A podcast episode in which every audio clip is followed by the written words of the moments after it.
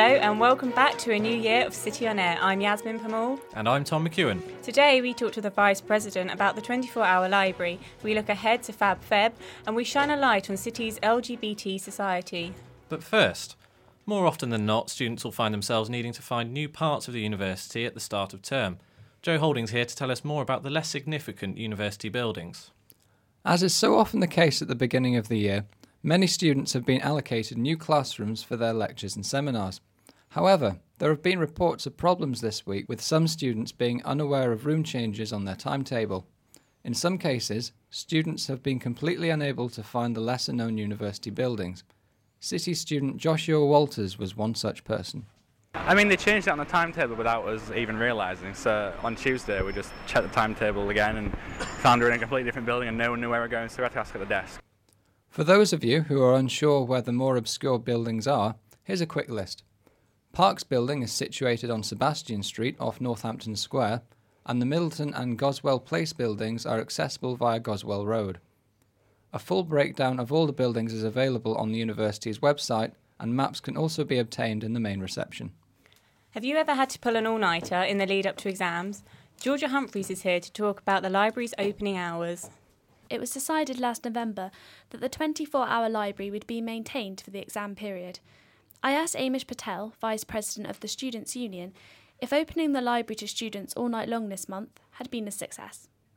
If we compare the usage figures uh, to last year and the year before, they've increased across almost all nighttime measurable time slots, barring one, which only saw a four percent decrease in average use.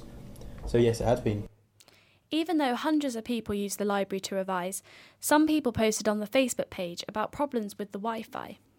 Amish said there are big plans being made by the new University Information Officer to improve this. From what I've gathered, he has a huge plan to completely overhaul the Wi-Fi across the entire campus. He came from, I believe, Aberdeen University and created the largest European hotspot on an educational campus. Following this, I found out more about what's most important on the Student Union's agenda to improve our university. Technology has uh, become further and further embedded within the everyday educational experience across the country um, and across the sector, and it's something that's moving at such a fast rate that if you are caught lagging, the university will fall behind. So I think technology within education will be the next big push that comes from the union. Now we're all back and settled after the Christmas holidays. Starting next week is FabFeb. Freya Hudson spoke to the Vice President of Activities, Alice Cresswell, who told us what the event's all about.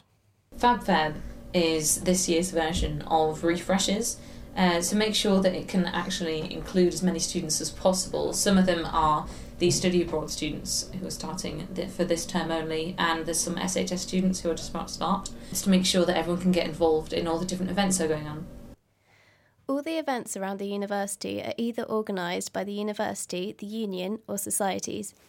Anyone can get involved with FabFeb, but there are a few things which have been put on so the study abroad students have something to look forward to, like the Super Bowl, which will be on the fifth of February. Sadler's Bar will be open until about four o'clock in the morning for that one, so it should be a lot of fun. Alice also told me about some of the other big events going on around City. We've got the usual I Love Wednesdays, uh, so we've got I Love Pride by L G B T. That should be really good fun. There's also I Love Nursing and I Love Scandinavia. There's the uh, few different end of exam parties and end of term parties later on. The open mic night information. Uh, we're hoping to have a few different events around Valentine's Day. You can see a full calendar of FabFeb events on the CULSU website at culsu.co.uk forward slash FabFeb. It's a live calendar, which means you can keep up with the latest information and see what's going on. It should be a fun month. In other news, the media fair takes place on Tuesday the thirty-first of January in the Oliver Thompson foyer. Come join the on-air crew and the rest of the media team to find out how you can get involved with the CULSU student media. Bloomberg Media will be hosting a careers event on Monday thirtieth of January at six p m in room B one oh four. They'll be showcasing opportunities with the Bloomberg Media community, as well as giving a talk followed by a Q and A session. You can register for the event and find out more information on the City Careers website. Next up is sport, and we've got a bumper section of results for you, including details of all the action from the last week of two thousand eleven. First up, the results from the seventh of December. We had a scoreless draw in men's hockey with the King's College London Medics and two football victories, with the first team winning two nil away from home against U C L's third team and City's second team winning two one at home against the University of Greenwich. There was also a forty-seven thirty-six home win for the netball team against the University of East London. Now the results from Wednesday the twenty-fifth of January, the first bit of university sport this calendar year. Six matches over six sports were meant to take place, but only four went ahead. The two matches called off resulted in a walkover win for the men's hockey team against the Royal Free and University College Medical School, while the women's fencing team were unable to field a side against University College London women's second team, so that meant an automatic defeat for City. The men's basketball team lost in their first match of twenty twelve after being beaten at home by Queen Mary University seventy-four sixty-six. The University of Hertfordshire's second team also inflicted defeat on us in rugby union, beating our first team at their ground by the narrowest of victories, twenty-two points to twenty-one. The remaining two matches were wins for City, coming from our first men's badminton team, who beat Canterbury Christchurch seven one at home, extending their unbeaten winning streak this season. And finally, City's second football team won one nil away against the University of Creative Arts in Kent.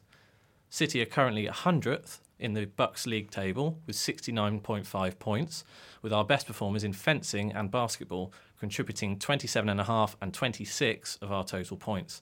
That's all from University Sport this week. Gabrielle's here now to give us an insight into City's L G B T society. L G B T stands for lesbian, gay, bisexual and transgender, and February is L G B T History Month. We spoke with Julia Faldano, the spokesman for L G B T Society, to find out what it's all about. What we really aim to do is create a safe space or a place where um, L G B T people could feel open and um, about their sexuality and just kind of Uh, we, we hold talks about sexuality in different countries uh, where it's not as open as the U K. We also uh, arrange a lot of socials, so it's kind of a, it's kind of an educational slash social group. But the main aim is to have a have, have a safe space where people feel like they can be themselves. L G B T History Month um, started in uh, two thousand five. It was set up in conjunction with the government removing what was known as Section twenty-eight. Which basically prohibited schools from talking about L G B T people um, or including it in the curriculum. And L G B T His- History Month basically tries to do the opposite of that. It encourages uh, organisations and schools to advertise prominent L G B T people where and if they can. It's like a celebration of diversity, a celebration of being lesbian, gay, bisexual, transgender. We don't often hear about somebody called Alan Turing, who was persecuted by the government for his sexuality. Mm. And he ended up committing suicide because he was kind of driven to such a dark corner because being gay was really un- unacceptable in his time. So the aim of L G B T History Month is to kind of reverse that and just to kind of show people that it's fine to be gay, it's okay to be yourself. You know, an event in the Student Union bar next Wednesday called I Love Pride, um, and that's basically going to be an L G B T themed night. So we're going to, you know, have rainbow flags around. We're going to have uh, lots of pop music playing and things like that. So and, and we've invited L G B T societies from across London as well. So we hope it's going to be a good turnout and a good night for everybody. And we thought that was a really initially a really light-hearted way of getting the message out. Um, but we've also had we have a number of talks and d- discussions scheduled. We've got somebody coming in from the N U S, uh, the National Union of Students L G B T branch, talking about sexuality and whether they've gone far enough. And obviously one of the last hurdles now in this country is same-sex marriage, which is uh, having trouble kind of really being championed by the government, but we're getting there. And finally, here's our usual roundup of what's on this week. If you want to be entertained this week, then visit the View Cinema in Angel, where you can catch all the new releases, including Madonna's Golden Globe winner W E, Clint Eastwood's J. Edgar, The Sitter starring Jonah Hill, and BAFTA-nominated Coriolanus. On Friday, the infamous Propaganda at the O two Academy in Islington is going for an Australian theme, so if you're craving some indie, get your boomerangs ready for D J Dan. Saturday and Sunday sees the annual Winter Wonders weekend, so if you want to get out but are feeling a bit short on cash, then visit the Walk London website. You'll find loads of different walks and hopefully one will suit your fancy. Now, twenty twelve is the year of the dragon, and what better way to celebrate than heading over to Trafalgar Square for a day of celebrations this Sunday. The festivities will begin at ten fifteen a m with a parade of colourful floats from Trafalgar Square to Rupert Street. The afternoon will be filled with music, dance, Chinese dragons, lions and acrobats, with the day reaching its climactic end of fireworks display at five forty p m. A while ago we interviewed City Music grad Edward Bell about his career and involvement in the Uni Music League. Edward will be representing City on February the third in the quarter-final. The night starts at seven p m and will be held in the University of London Student Union. And now we're going to play for you Edward's song, The River.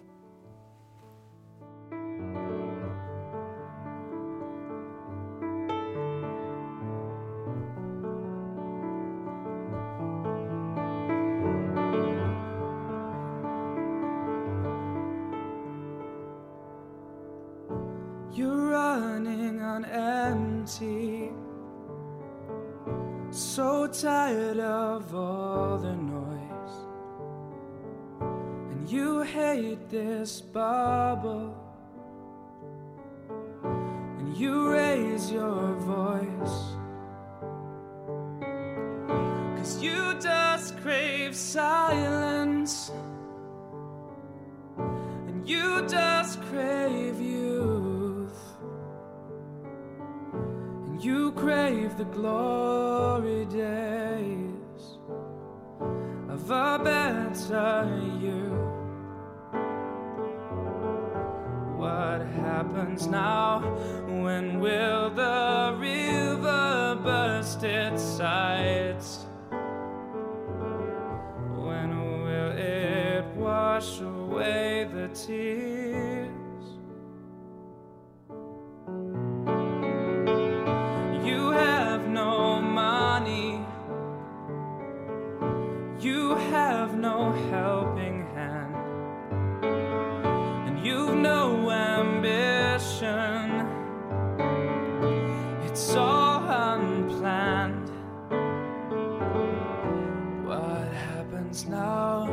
When will the river change its course? When will it show me where to go?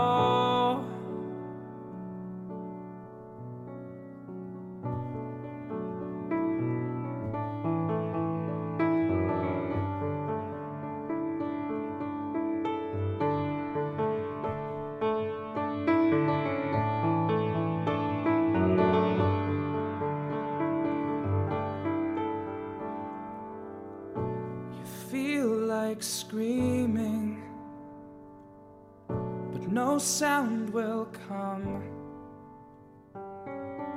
so you look for exits, and there's only one. What happens now? When will the river reach the sea? This journey finally ends. That was Edward Bell's The River. If you want to vote for Edward, pop over to the City On Air Facebook page where we'll be putting up a link.